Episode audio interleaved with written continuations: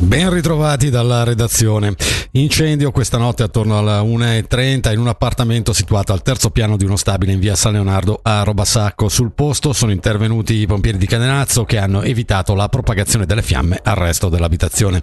La famiglia che si trovava all'interno al momento del sinistro è riuscita a mettersi in salvo, ma due bambini, scrive la regione, potenzialmente avrebbero potuto inalare del fumo e sono stati quindi visitati dal personale sanitario della Croce Verde di Bellinzona.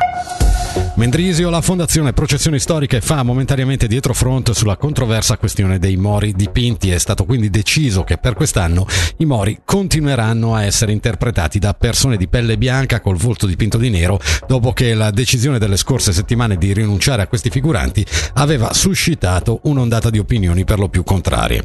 Nei prossimi mesi la Fondazione, si legge in un comunicato, desidera creare le giuste premesse per un confronto aperto in un clima disteso e corretto.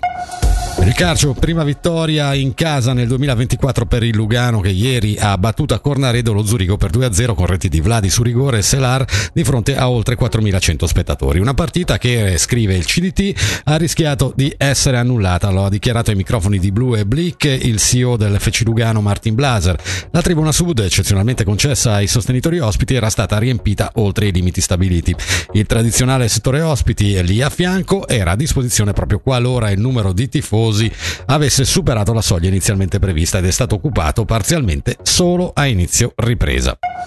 La meteo oggi al sud coperto e precipitazioni frequenti con limite delle nevicate generalmente compreso fra 400 e 600 metri. A basse quote temperatura eh, massi, eh, minima attorno ai 3 gradi.